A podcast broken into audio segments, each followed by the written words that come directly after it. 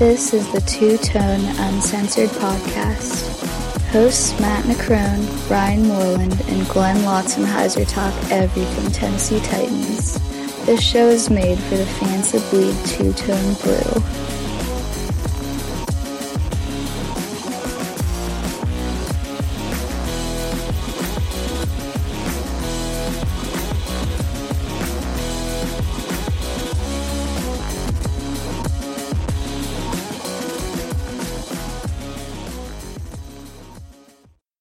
Hey, this is Bo Scaife. You listening to Two Tone Uncensored. Tighten up. This is Two Tone Uncensored. I am Ryan Moreland, one of your hosts. With me, as always, Matt White Chocolate McCrone. How you doing, Matt? Damn, I like that, man. I'm about to drop some knowledge on these fantasy fools. Absolutely, man. Excited for this show. And also with me, the man who made his entertainment debut on American Gladiator, Glenn Lotzenheiser. Honestly, I'm a little jealous of white chocolate right now. Yeah, Well, uh, absolutely. I'm always I'm always harder on Matt. Matt got like Bleedy Ray insults. He got like the what was the Rustin Webster's godson. I embrace it, So man. so I had to give him one like you know every now and again you got to throw a fastball over the middle. So this was his fastball over the middle. Let me get a bone. All right, you can have a bone, just one. Or See- what's my American Gladiator name? Oh, it has to be something good. Like Nitro. Oh yeah, Th- that's original. Thanks, Matt. maybe like Blitzkrieg, play off of the German. There you go. We are going to do cover fantasy football tonight. We have a, an all fantasy show for you, but before we do it, just some real quick stuff. We are on Podbean now. We switched over from podca- Pinecast to Podbean. Much better site, uh, much better looking, a lot more extras that are on there, and a lot more extras to come. There's comment sections on each episode where you can throw out some comments. You know, a lot of different stuff.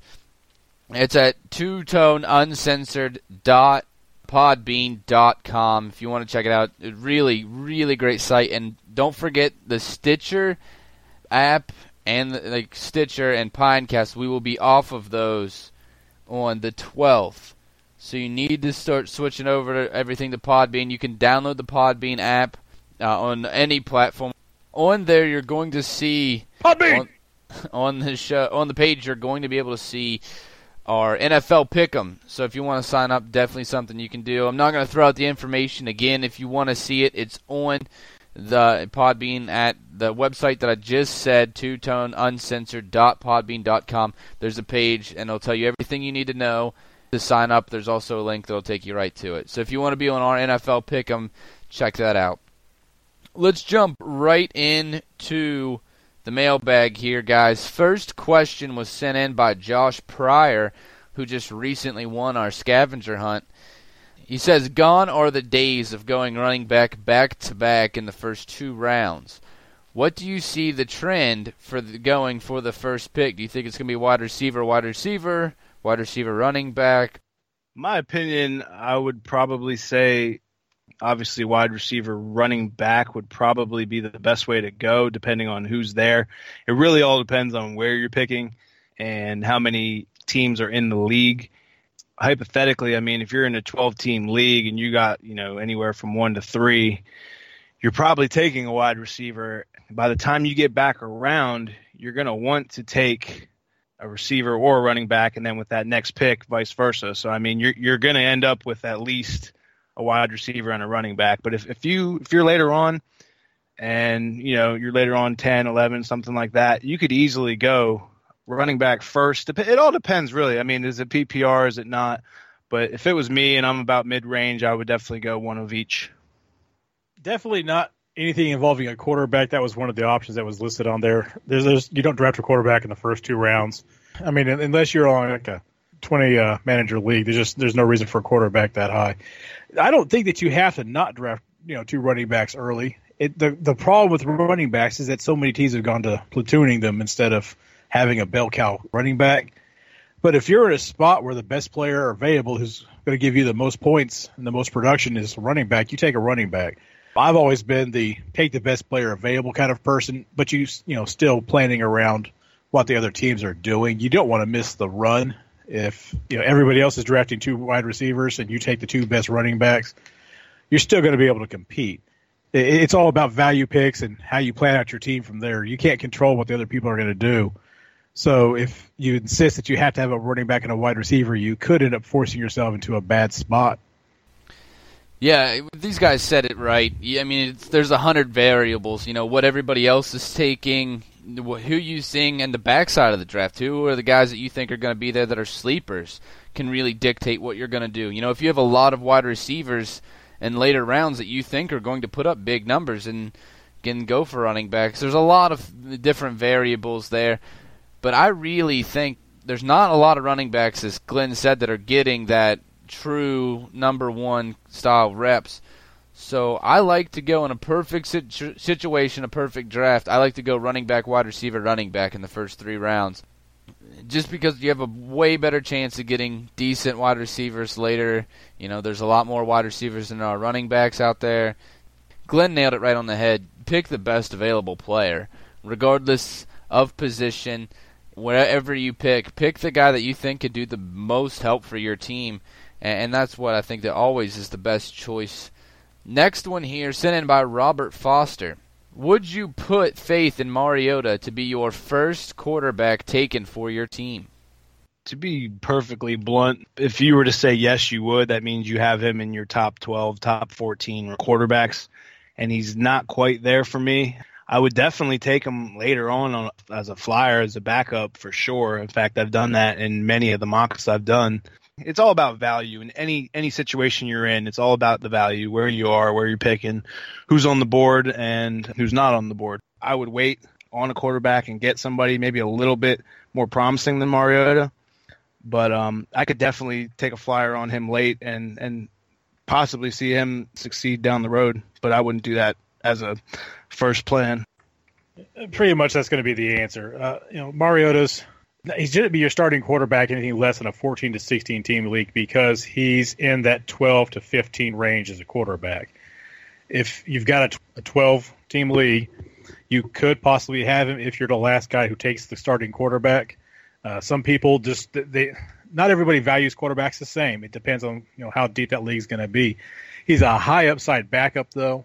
Uh, you could use him as a as your backup for your bye week if you get one of the lower range quarterbacks and you got a good matchup coming up there, maybe you stick him in.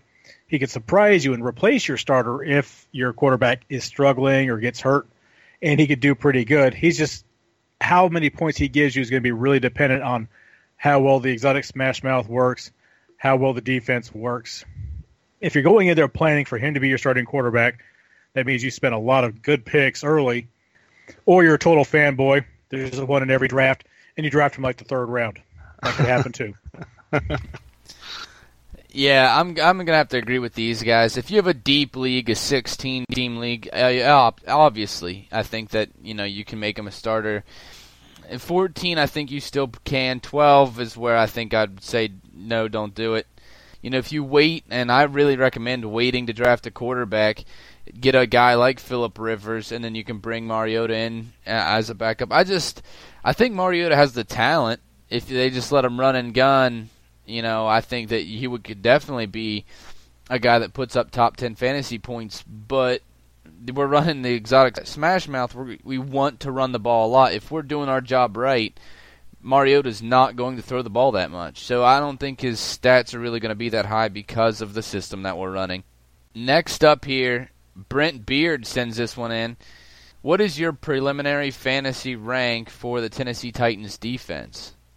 I don't have a good answer for this. I think 15, 16 is probably what I would answer, but I mean, it could go either way. If the DBs can get it together and gel the way they need to, um, that could make a huge difference, and we could see the top 10. As it sits right now, I'm not too sure about that, and they're probably. It's easy to say that they're probably going to be middle of the road, and I'm just going to stick with that. Any question anybody has about a Titans player or a group, in the fantasy draft. Right now, looking from from purely I want to win standpoint, you can't go early on these guys because we don't know what they're going to be yet. You know, if you're in a keeper league, sure, you know, you, you go ahead and grab Mariota. But the defense, their range right now, probably 12 to 15 in this draft. It's going to all depend on how the offense performs. If the offense does their job, controls the clock, keeps the score down on the other team, and just drives down there, grinds down the other team's defense, and puts up points, then the, our defense could outperform the 12 to 15 range. If the offense struggles, if that line doesn't actually hold up underneath live pressure, if the wide receivers aren't catching the ball, we this defense could drop back to a 15 to 20 because the defense is on the field all the time and they're gassed out. And we saw a lot of that last year. It, there, there's too many question marks, I think, for you to be going into this draft targeting like our special teams, our quarterback, our wide receivers. And running backs might be a little bit different, but the, the rest of this team, you're, you're really gambling on that all of this comes together and works this year. When do you draft a defense, Glenn? Usually one of my last two picks. Yeah, that's the way I'm going this year for sure. That's that's been my path to many championships. Mm, absolutely, I agree with you guys. Uh, you know, if you have a 16 man league or higher, then you they might be worth a consideration. Anything lower than that, and I would not be drafting the Titans. You know, even if you like them, even if you think they're going to do good, they're going to be on the waiver wire Eh, you know later if you want to make the choice after they prove themselves a little bit or if you have big enough bench that you want to go ahead and grab a second defense i think that you know they could provide a good option for you and i agree but a lot of people like to jump early on defenses it's just not worth it you know i like to wait to grab a defense and then just play matchups the whole year. It, it always ends up working better and in the end than picking one good defense and trying to ride them to success. Last question here, sent in by Sam Hanley. Which Titans wide receiver do you think will have the most fantasy points this season? I'm going to go back to several weeks ago when I said that Rishard Matthews would be a good sleeper in a fantasy situation, and I can see it starting to unfold now. I know Kendall Wright just tweaked his hamstring today, as a matter of fact. Even with that, I mean, uh, Matthews will not be in the slot, but I do believe that he's building a nice rapport with Mariota, and I think that the numbers that I I can't even remember what I said. I think six or seven hundred yards is what I said, and Ryan I think said four or five, something like that. I, I think I'm going to be closer on yardage than Ryan was, and I'm hoping I'm right. I want everybody to succeed, but I think Matthews is going to be the one that steps up this season. I'm really tempted to say that Andre Johnson manages to be our number one guy this year. It's so hard to pick a guy right now. Before Kendall Wright tweaked his hamstring today, I was kind of leaning in that direction. Dorial Green Beckham, he's a guy who's going to be a good red zone target, but that's also what Andre Johnson is going to be for us this year. Rishard Matthews, he's he's also an easy pick. Is I, I don't think our leader is going to be a thousand yard guy this year, so we're probably talking six to eight hundred yards, maybe eight touchdowns as our leading receiver so it, any of these guys as your main guy, you're you're completely guessing at this point. You know, let's, let's go with the the hot guy of the moment. Let's take let's take Andre Johnson. Yeah, I agree with Glenn. I wouldn't draft in one of these guys early. You know, if you have a, a deep league, a three wide receiver league, uh, maybe a three wide receiver and a flex, you could consider one of these. But they're not just they're not going to catch a lot of passes. We want to run the ball. It's hard to say right now who we think's going to be there, but I think I'm going to agree with Glenn. I think I'm going to go Andre Johnson. He's got a lot of skill. The talent's there. He's just, you know, he's really up there in age. I would have said Kendall Wright probably, to be honest, if that injury did not come down today. It would probably been my answer. If he bounces back from that uh, pretty quickly, then I think it's probably him. Let's move on here. That's all the questions we have. We are going now into the news with your anchor man, Glenn Lotzenheiser. All right. So the big news this week is the signing of Andre Johnson. He's already started to impress people in camp. He's looked really good contact drills, shaking people out of their shoes already. He's a big target, Hall of Fame level credentials. He's also at the end of his career. Uh, we have several questions to answer regarding his impact on this team this year. So let's start with does he start or is he brought in for rotation? I'm going to go ahead and I think he's going to start. He's already impressing. We know he's a great wide receiver. And when you talk about the big guys that we have, you're looking at DGB and Justin Hunter, and I just don't see one of them overtaking a guy like Andre Johnson. I say that he probably starts. That's wishful thinking. I love the fact that he creates a whole other dynamic of large receiver. We got him and DGB. Both of them on the outsides could be very, very deadly. Starter, like Matt said, it's it's kind of pushing it.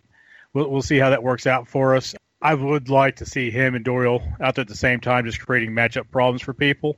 I'm I'm kind of curious as to whether or not they put DGB as his backup and understudy, and to kind of make him just shadow him this year. And he's part of that rotation, so he goes in there, he runs the same plays that Andre runs, and then they go look at the film and say, "Look, this is how Andre did it. This is what you did. Suck less." I'm just I'm, I'm kind of curious if they do that with him. I could see him if he'll just show up and get consistent and start catching the damn ball. The two of those guys as your starter, and then you have Rishard Matthews and Kendall Wright as your slot guys, or whenever you swap out to a four wide, that that would be just so nasty. There's no reason that offense wouldn't be able to succeed throwing the ball. If it all depends on DGB, can he get consistent? It's his job now to push somebody else down the roster because I think Andre was brought in not just as a mentor, but to push everybody else down and see who's got the guts to step back up and fight, you know, for that other roster spot out there to start. Part of the question with Andre Johnson coming on, does he help or hurt DGB's growth? I think he helps. I think that, you know, you get a guy in here that is similar size, similar style of play, that did it at a really high level in the NFL, is someone that he can learn from. Tennessee really doesn't have anybody like that.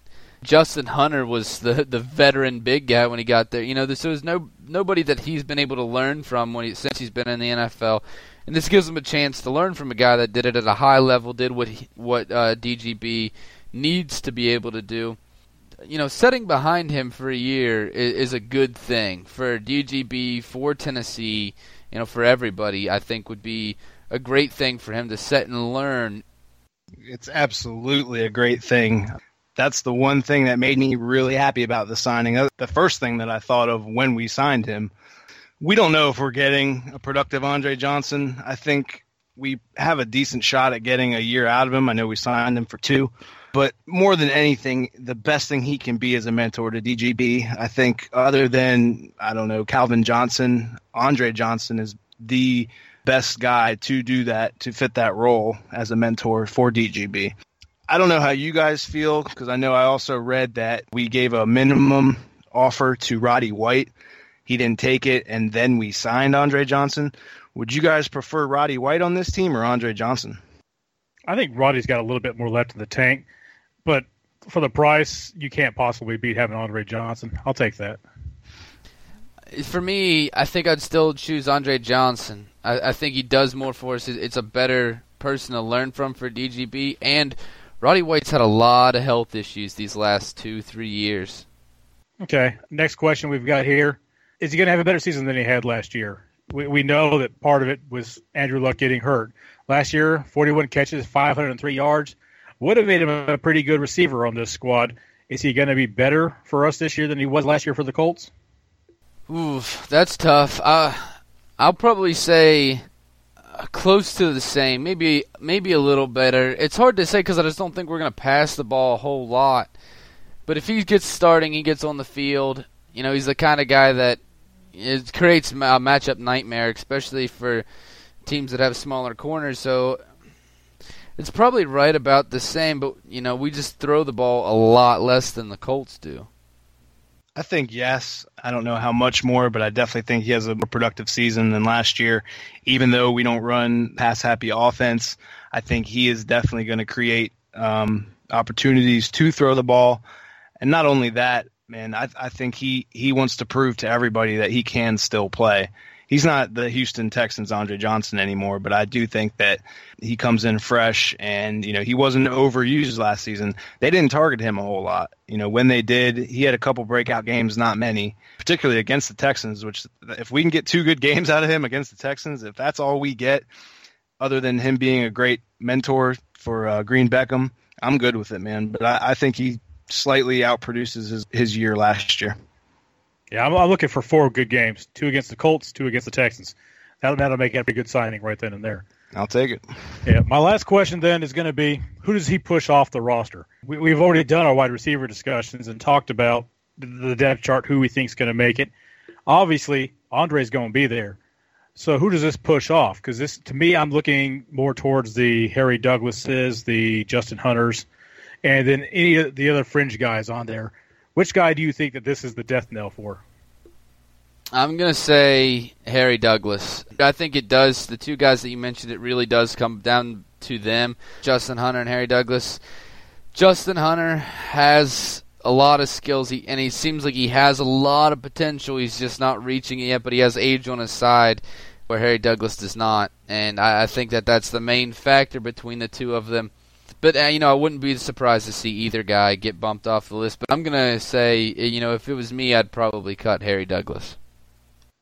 That's probably my answer as well. I know that we'll probably keep six guys. If not that, I mean maybe five, but I could see six. I think this Johnson signing basically put the nail in uh, Tre McBride's coffin, even though he's having a pretty good camp so far the last couple days. But um, Hunter's got a, a way bigger ceiling. We've said this before. Harry Douglas was the mentor in the locker room. Well, guess what? We got a new mentor in the locker room, so I got to go with Harry Douglas. I agree, but I think it'll be like the last cut. They'll, they'll wait to the last minute to cut him because he's fighting hard. They, have talked about how well he's responded to this signing, and he's out there. He's playing, you know, even better now, which is all just more of a sign of desperation for me. And you know, you got to feel bad for the guy because I'm not sure what team he can go to after this and fight for a starting job because we do have a pretty sad wide receiver group before what's Andre came in there and kind of shuffled things around a little bit. But going on to the next topic, we signed Ronald Patrick on Friday. He's a guard center, was signed out of college, undrafted by the Panthers. Then they waived him before camp started. Then it was signed by the Cowboys in July, who then cut him at the end of July. They re signed him to their practice squad, cut him again in September. From there, he signed with the Browns in October last year, was released in December. He's a long shot to make the squad, probably just a depth camp buddy guy. Do you guys have anything at all to add to that? Low center of gravity. I mean, he's 6'1", 310. He's got a low center of gravity, but he is just a camp body, and he has, you know, just miles ahead of him if he wants to make the team. Nothing at all. Moving on. Moving on. All right. So on Monday, the Titans claimed uh, Tyler Patmon off waivers from Miami. He's a 5'10", 188 pound cornerback. So you already know how I feel about him. If you've listened to the show at all, you know where I'm at. He's, he played most of two seasons with the Cowboys, played a month with the Dolphins last year, got cut right at the beginning of camp this year. He's undersized, not untalented. We all agreed earlier that they would be bringing in somebody off the waiver wire in this defensive back group. This appears to be the guy. Mularkey's all about competition, so everybody has a shot. Do you see him as a guy who can force anybody else off of this roster? And if so, who? No. I think there's going to be guys that definitely get cut, obviously, but I don't think that there's anybody that's going to make the roster that this guy can beat out.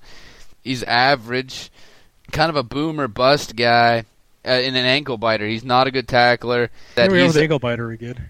you also mentioned that he's about like the same size as Brett Kern. So yeah, not very impressed. Patmon, I don't think he makes a team. Yeah, not much to add to that. I don't know much about him. I watched his one highlight of his career against uh, picking a ball off of Matt Moore. That was something I could have done. He's not pushing anybody off. Hopefully he does. I mean, hell, if he could surprise us all, that'd be great. But I don't. I don't see it. This could be the end for your boy Bleedy Ray.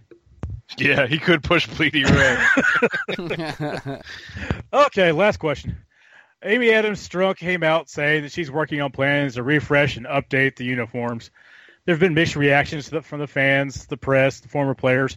I, I've heard people on both complete far ends of the spectrum.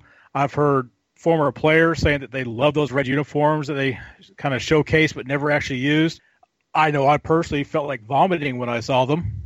Given how awful the color rush looked last year, what's the one thing you absolutely don't want to see done? And what, if anything, would you change with what we are currently running out there? Don't want to see the color rush. Don't want to see those red uniforms right off the bat. You know, those are awful. And I, I kind of would like to see the sword be used a little bit more. It's our secondary logo, and you know, and they always call it the thumbtack as our primary logo. I'd kind of like to see like the sword be used a little bit more. I think it's cool. Maybe not the main logo still, but you know, used more. Maybe have some alternate uniforms that throw that up there. That would be kind of cool, and just throwbacks as much as possible. I love those old throwbacks. I'm pretty much in the same boat. What you just said, I'd love the sword. I didn't like the first initial thought of it. I think she's kind of just playing with the the media, talking about we might do a tune up, we might do an overhaul. Who knows? And I'm I don't like that at all. If we did a tune up, I mean, you know, if if we did show off the sword a little bit more, I'd be all about it. That's fine. But at the end of the day, man, as long as we're two tone blue, I don't care. I like it. I, I'm in the same boat. You know, two tone is kind of necessary for us, or else we have to change our name. I- i- If we're bleeding Good red, it doesn't really stand out so much, you know. we we could be the Bleedy Rays. We could be the bleeding rays, literally. if bleeding ray ever finds you, Matt, you may be bleeding. That's true. All you got to do is shake once and go to the other side, and you'll be fine. He won't ever catch back up with you. I know. I know. Oh. Yeah, I'm the same boat. No, no color rush, no bright red uniforms. I don't want them to look like something from the damn Arena League. But there, there's lots of cool uniforms. You know, some of the stuff that Nike has done with some of the college uniforms have been pretty nice. I don't want them to start looking like like, like an arena team, like an NFL Europe team or something like that. This is the NFL. It's not about the damn uniform. I'm okay with them freshening it up. Just don't get crazy with it. That's the news. All right, thanks, Glenn. We're going to take a quick commercial break. When we come back, we're going to jump into this fantasy breakdown head first. Time to pay the bills. Some quick ads and we'll get right back to the show.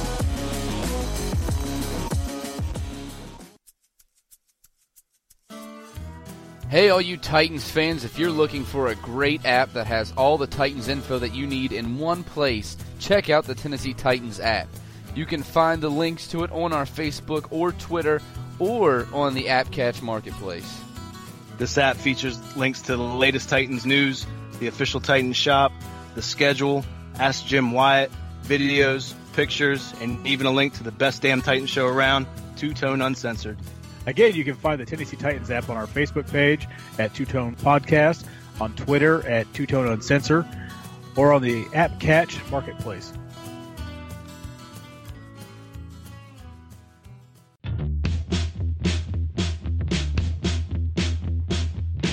Hey, this is Ryan. and Rich from the Free Parking Show. Our show is a sports podcast hosted by four sports journalists and features shows like Beers and Cheers, Par for Discourse, and our NFL preview, the 32 team parking garage. Check us out on Stitcher, Spreaker, and our website, www.freeparking.com.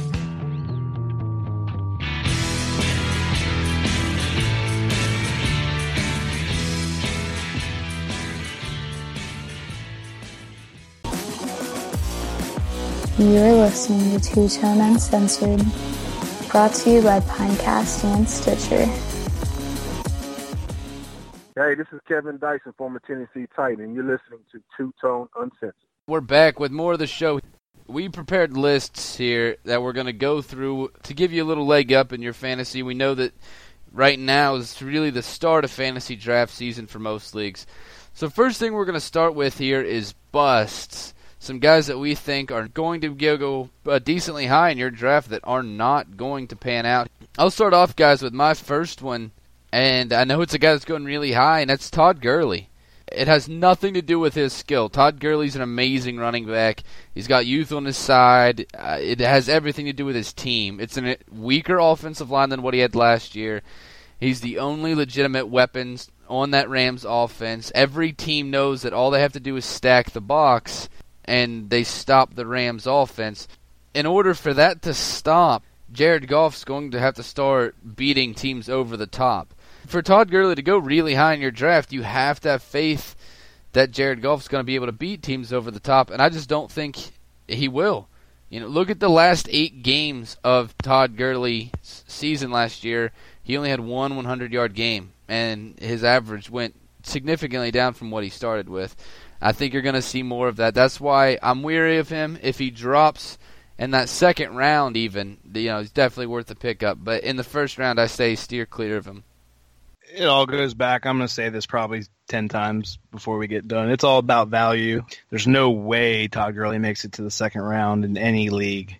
I hear what you're saying. My one argument to that would be I don't think Jared Goff starts right away. Not to say that Case Keenum is going to blow anybody away, but he he can get the ball out of there. He's a exceptional talent, and I think that alone will definitely land him in the first round.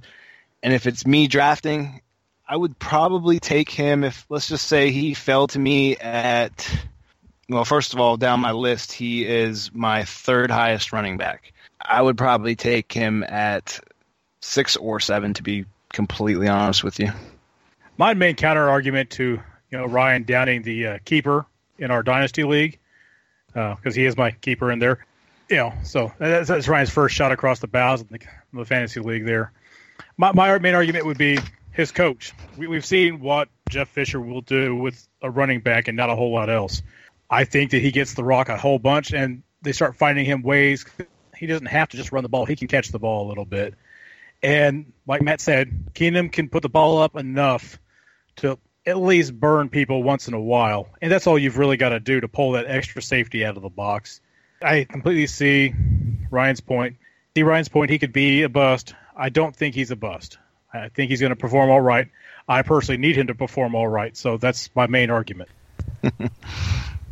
Let me just start by saying I didn't quite make a, a bust and sleeper list, but I, I will say I made a list of guys that I just want to stay away from in general, meaning they're going to be top projected guys that I don't want on my team.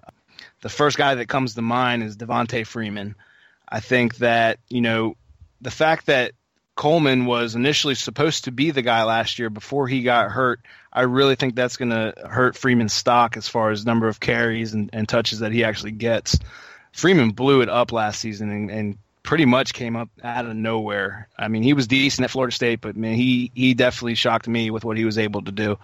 I'm not saying he won't put up numbers because he will, but I think Coleman will definitely tear into him, and I think he's going to be drafted way higher than I'd be willing to take him. Again, value is everything. You'll hear it again and again. If he fell to me later on and, and he was the, the best available, I would take him, but I'm almost 100% sure somebody's going to scoop him up before he should go off the board. That's exactly right, Matt. It, Coleman's going to steal enough carries that this is going to become a split backfield. And it's the same problem that we were talking about earlier.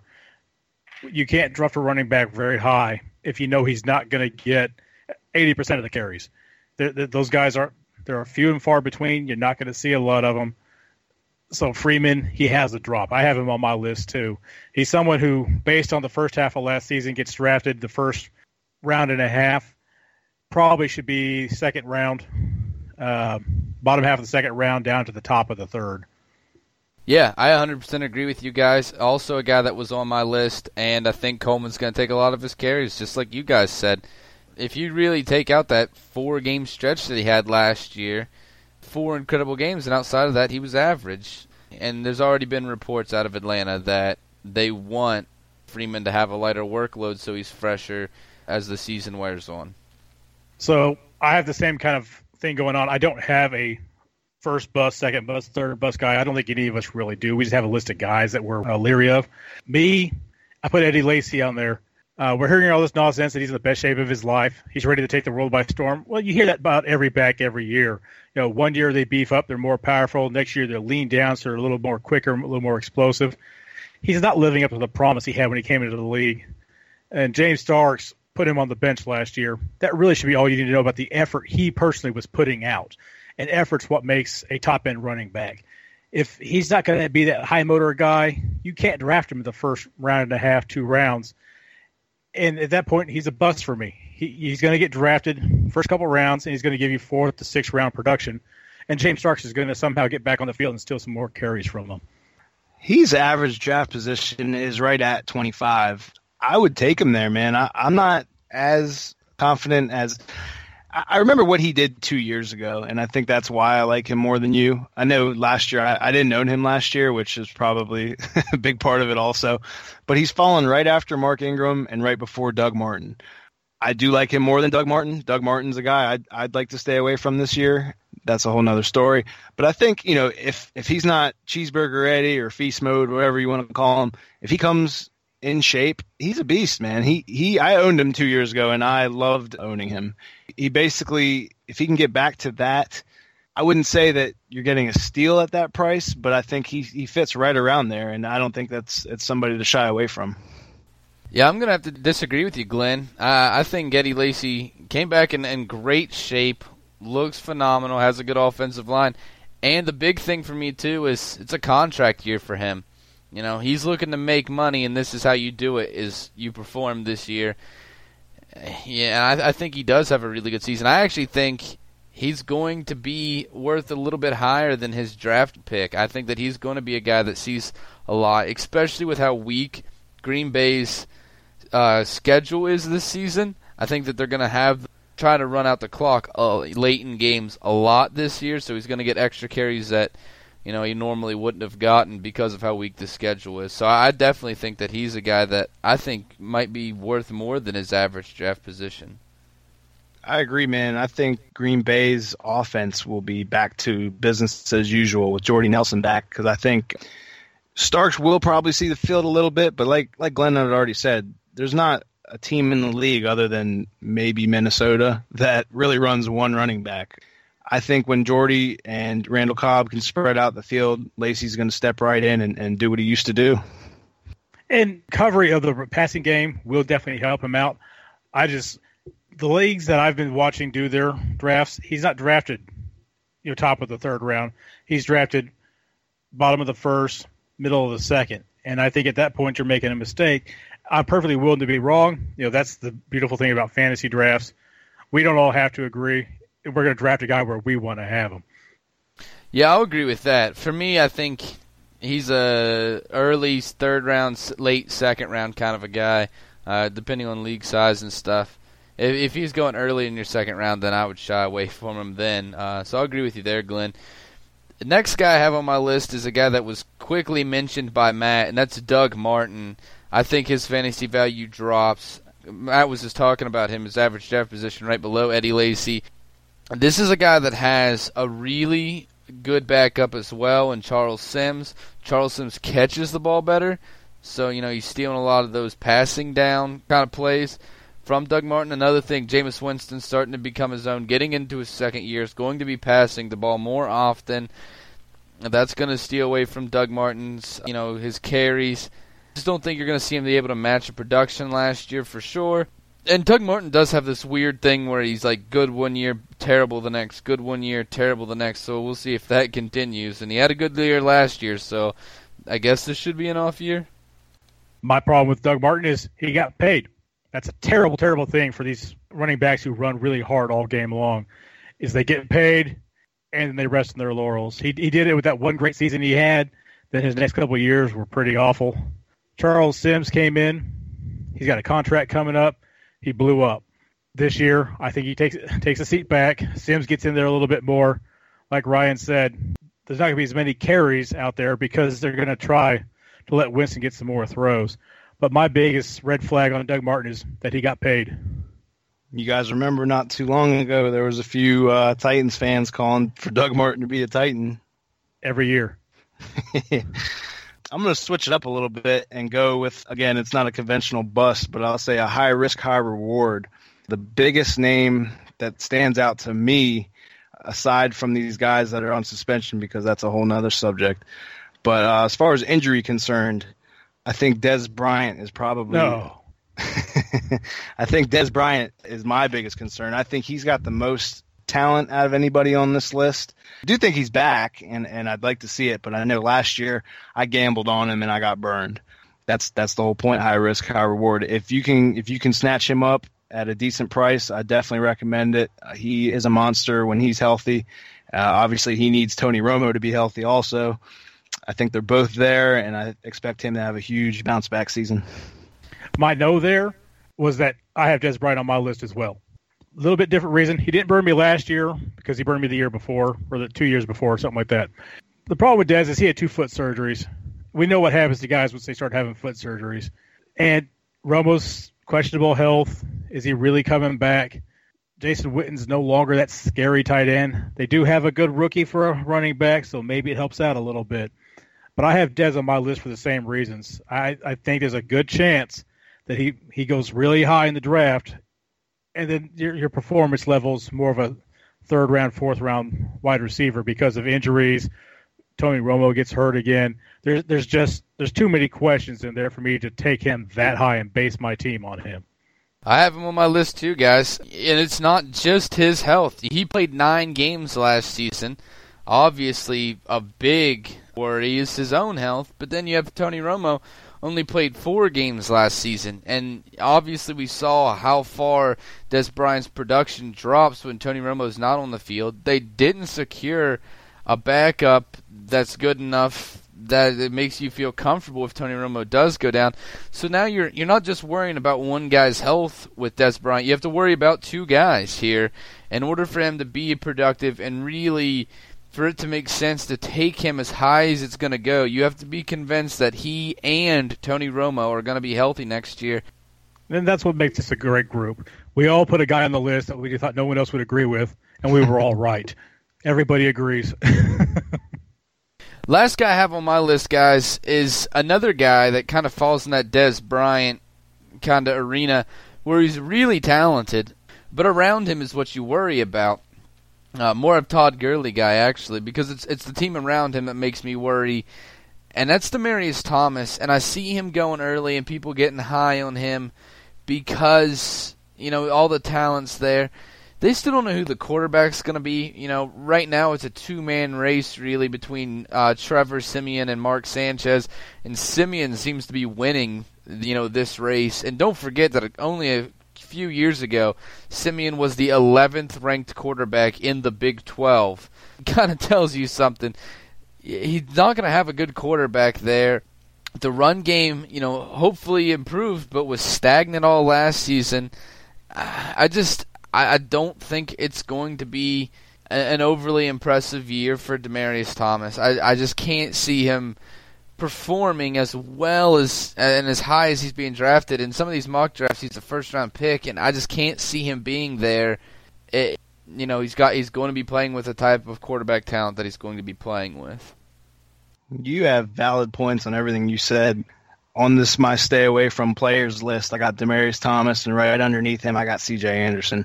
So I mean, I'm not on board with these guys, pretty much for the same reason. But I, I do believe that he, I wouldn't call him a bust. I would just say that he's still going to get volume.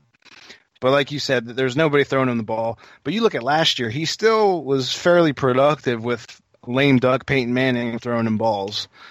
He's not somebody I'm targeting by any means, but I still think the volume between him and Sanders, somebody's got to, you know, somebody's got to do something. I, would stay away from him, but again, if, if the value's there, I wouldn't shy away from him. You take that lame duck comment back about Peyton Manning. Someone will be at your house tomorrow beating your ass. Whoa. no, seriously, he's actually. I can't consider him a bust because I don't even have him on my draft list. Same reasons Ryan said. I don't know who his quarterback's going to be. At best, it's Matt Sanchez, butt fumble. His name's Mark, but we'll go with I know what his name is. I said his whole name wrong on purpose. I could just call him Butt Fumble. How about that? I, I, have no faith in him, and you already named his backup. How is this guy the other guy involved? It's there, there's no quarterback on a team that won the Super Bowl last year, and a lot of it has to do with Osweiler not wanting to stand in Peyton Manning's shadow. He burned the team badly, and I don't care because I don't like the Broncos. They don't matter to me. I have friends who are Broncos fans. More power to them. They can watch their team die this year. I can't draft him. Um, I don't know who's going to be throwing the ball. Sure, if he's there third, fourth round, I'll take him. But I, he can't be a bust to me because I have no faith in them to start with because I don't trust anybody on that offensive unit. Glenn, what? Eat a Snickers. Eat a Snickers. Sometimes I bet you when I'm hungry. You're not wrong about that. I do. I do get hangry. uh, the last guy I've got on here, since I didn't have Demaryius on here, is going to be Jeremy Langford, Chicago. He's replacing Matt Forte. A lot of people are thinking he is Matt Forte 2.0. I don't see it happening for him. It, it's not that he's not a good player. He'll catch the ball out of the backfield, but if you draft him like he's Matt Forte, you're going to get burned because I don't see him doing that the whole season. He's going to be a guy who drops back into the splitting carries with the rest of his backfield. Yeah, they got a, at least a three-headed monster in Chicago. I've never seen more hate for a running back through so-called experts. I mean, with Matthew Berry or Mike Clay, they hate this guy, and for no good reason. I mean, for the games he played, he didn't do that that poorly. He, he played decent, but I mean, I, he's not even on my radar to say he'll be a bust or a sleeper. Nobody knows who's coming out of that backfield. He's he's got the lead, but I wouldn't even. I'd stay away from everybody in Chicago except for Alshon Jeffery. And oh well, I take that back. My deeper, deeper, deeper sleeper, Kevin White. Yeah, there you go. I agree with you on that one. I agree with everything you guys said here. I like Kevin White, and I think you stay away from Langford. I think that it is going to be more of a committee kind of a thing there. You know, he averaged something like 3.7 yards last year. It wasn't impressive. So I agree with, with what you guys said there. But now we're going to move on to the next step here. We talked about bust. Now we're going to talk about guys that we think are sleepers. Some guys that you can pick up a little bit later in the draft that can do you a lot of good. And, you know, this is where these sleepers are where you win championships. I think we all know that. Let's start off with my first guy, Marvin Jones. You know, he goes to Detroit, and you you have him on one side, Golden Tate on the other. I don't think Golden Tate's going to take all of the reps, so I think that you're going to see. I think you're going to see both guys get tons of catches this year. I think as much as they throw the ball, but I think Marvin Jones is going to be right behind Tate in catches, and and he's a guy that can put up a lot of production for you, and it has been going really, really late in drafts. Uh, I did a mock draft yesterday where he didn't go until the 14th round, so you know definitely a guy that can add a lot of value to your team. I don't know that he's a sleeper for me. I have him as a wide receiver too. He's in a position where he's going to be starting. He's playing in a high-powered offense, at least as far as fantasy-wise goes. I don't know that I can call him a sleeper. I, I agree with you. He's going to have a good season. I just don't know that he, he's a sleeper for me. I personally am shying away from all Detroit receivers. I know you guys love Golden Tate. I think bringing in Anquan Boldin is not really going to make a huge impact himself as, as Anquan Boldin, but I believe that he takes away from Marvin Jones and Golden Tate. And I mean, you know, again, values there, take them, but I, I'm not targeting any Lions receiver. Okay, I have a sleeper here, Marcus Mariota, our man.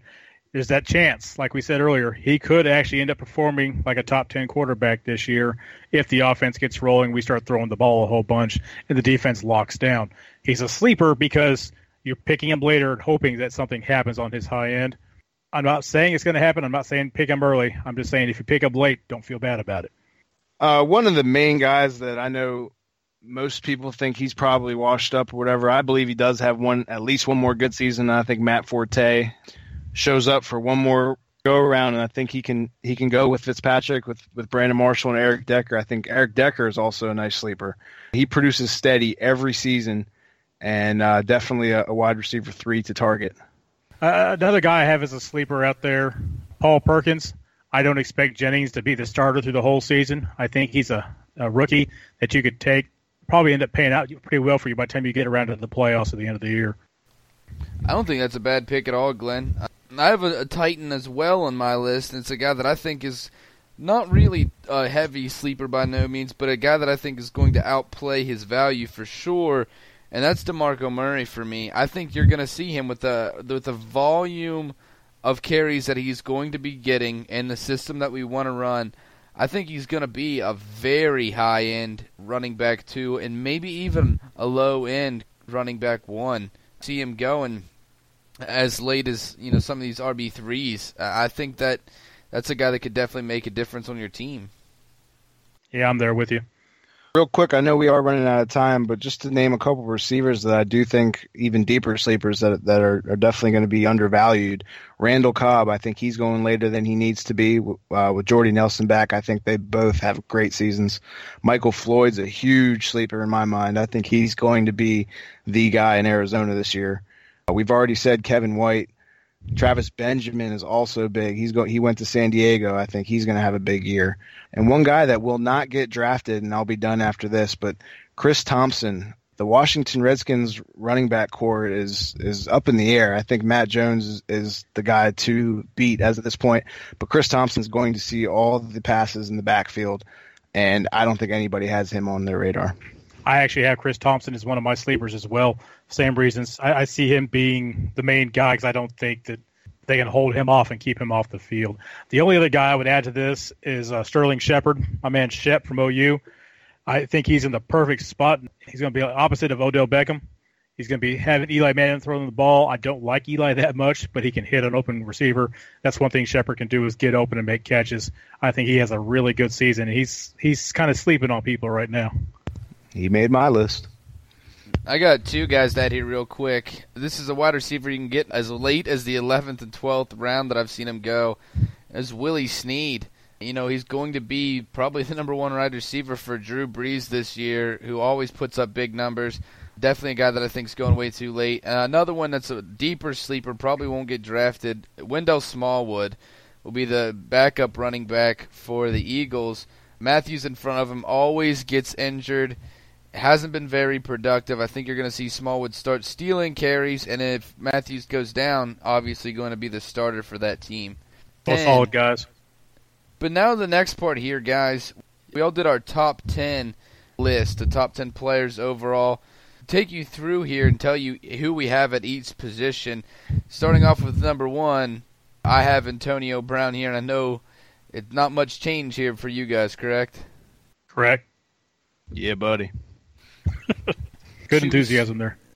Next here in the number two spot, I have Julio Jones as my number two guy, and we have it as a half PPR here, so it gives you a good look at in between kind of. But at Julio Jones, he put up big numbers in Atlanta. Who do you guys have as your number two?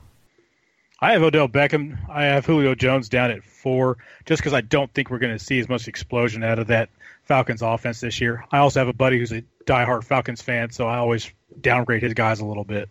Keep that to yourself. I also have Julio Jones at two. Smart man, Matt. Next one here, I have Odell Beckham Jr. at three here. I think that he's going to put up, you know, some pretty stellar numbers there. Like I said, I have Odell Beckham at two. So I, I have Adrian at three. He's my top rated running back. It just it never seems to stop with this man. He keeps scoring touchdowns and trucking over people. I just I love to watch him play. He is pretty good. I also have him at number three. And following up at number four, I have Odell Beckham Jr. Uh, speaking of Adrian Peterson, next on my list here at number four, he's getting up there in age, but he just seems like one of these guys that age is just a number. You know, an ageless wonder, if you will. I think he's going to have a great season. So at number five, I've got David Johnson, Arizona running back, who just kind of came on last year when uh, the rest of that Arizona running back group started to fall apart. And he and Chris Johnson were out there doing their thing, and I thought he looked really good. You know, even with Chris Johnson right behind him, I, I think he gets the majority of the carries and has a really solid season. Keep your eyes on your own paper, Glenn. I got David Johnson at five as well. We keep talking about how we pick alike here because I have David Johnson at five, and what's going to blow your mind here is I know I got to look at your guys' list is I have DeAndre Hopkins coming in at six. As do I. As do I. The back end of our list, I promise, has some diversity here. Number seven, I have Lamar Miller, a guy that I'm very high on. I think Houston's going to be able to use him a lot more than he was used in Miami, and I think he's ready for that kind of production. Lamar's on my list, but I have him down at nine because I still see the Texans throwing the ball a lot. I have AJ Green actually sitting up there at number seven. It's probably a little higher than you guys. I think he gets a lot of looks this year because he lost Sanu, he lost Jones. He's going to be that featured guy. So the backup guys, the two and three on the Bengals, they're going to get their ca- catches, but you're going to see a lot of balls go AJ Green's way this year because the quarterback doesn't trust the other guys yet. It's not a bad pick. I didn't. I don't even have AJ Green in my top ten, but he's right outside of it. I, Heresy. well, you know, whatever. I got Todd Gurley at number seven. He's my third overall running back, and if we were going overall, I got four receivers, and he's the third running back off the board, number seven. Number eight coming here is a guy that Glenn just mentioned to you guys is AJ Green. You know, obviously needs to be in the top ten. I don't know what Matt's smoking. Marijuana. Marijuana, the sticky icky. I've got Todd Gurley there at eight for mine, uh, just because he is the only thing going in LA. So I pushed him down below AJ Green. He's still third running back for me too. Well, after I tell you this next one at number eight, I can tell you that I will pass a drug test if given one. I chose Ezekiel Elliott. There's a lot of hype around this guy. He hasn't played it down yet, obviously. Everybody knows that. But I believe he's going to have the workload, and he's talented enough to uh, be my fourth overall running back. He's in Tell the me- perfect spot. he almost made my list. Only reason he's not there is because I have a provisional on my tenth spot. Yeah, I have him right here, number nine. The next one on our list here is who I have there is Ezekiel Elliott. I agree with you, Matt. I think that he's going to put up big numbers. I normally shy away from rookie running backs, but this is one case I will not, and has a lot to do with his offensive line. Yeah, the offensive line, the system he's going into, it's the same system that made DeMarco Murray look so great. He's going to have a great year. I don't, I couldn't put him in my top ten. The only reason I didn't put him in there is because at nine I've got Lamar Miller, who Ryan's already mentioned, and then at ten I've got Le'Veon Bell, with the caveat that he gets his suspension knocked down to two games or gets rid of it. If he doesn't, then that's where Ezekiel Elliott is for me. Yeah, Bell would be my number one running back if there was no suspension. My number nine is Lamar Miller.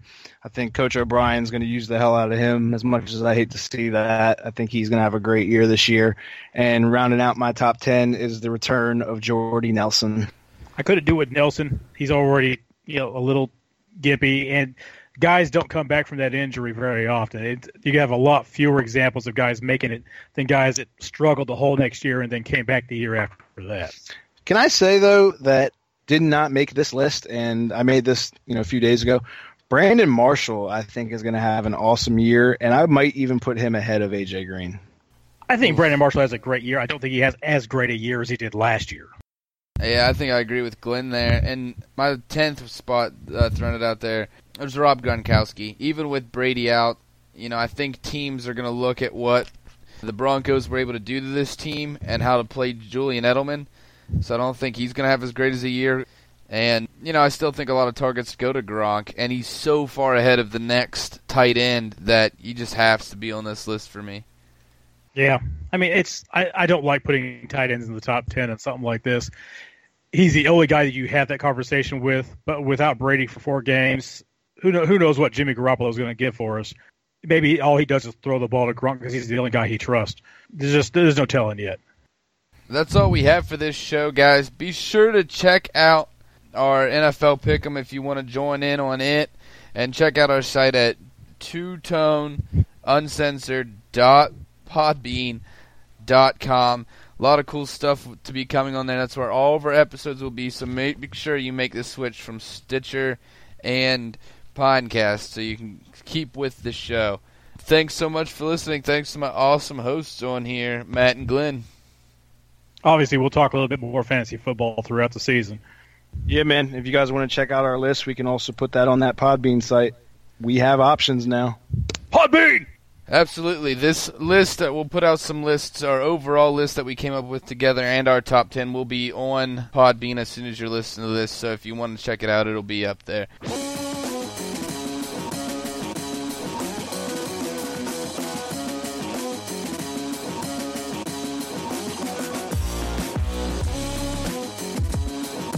Thanks for listening to the Two Tone Uncensored podcast. You can listen to the show at twotone.pinecast.co or by downloading the Stitcher app on your mobile device. Be sure to follow the show on Twitter at Two Tone Uncensored and like it on Facebook.